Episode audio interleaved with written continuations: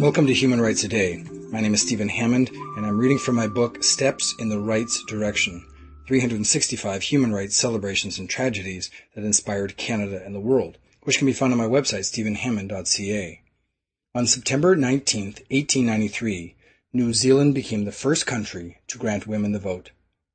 Although women in Wyoming and Utah were allowed to vote starting in 1869 and 1870, respectively, New Zealand was the first country to grant women universal suffrage. Initially allowed them to vote in a parliamentary election on September 19, 1893.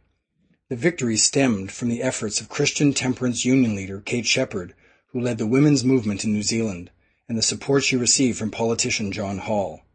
In Canada, the right to vote for women was taken away when Canada became a country in 1867. In 1917, women of British descent were allowed to vote if they had a close relative fighting in the war. Then all white women were given the right to vote federally in 1919. The vote at the provincial level started with Manitoba in 1916 and finished with Quebec in 1940. Elsewhere in the world, Western democratic countries got on the equality bandwagon at different times. Women of Germany and Russia got the vote in 1918, while those in the United Kingdom had to wait another decade.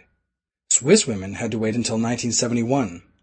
There are still many countries where women are not allowed to vote, even though men are, such as Saudi Arabia, Lebanon, and Brunei. Iranian women got the vote in 1980, and Kuwaiti women got the vote in 2007. That was September 19, 1893. If you'd like to hear a human rights story each day, be sure to click on the subscribe button, and I'll tell you another story tomorrow. If you want a link on your website for these podcasts, send an email to stephen at stephenhammond.ca. For more information on human rights, go to my website, stephenhammond.ca.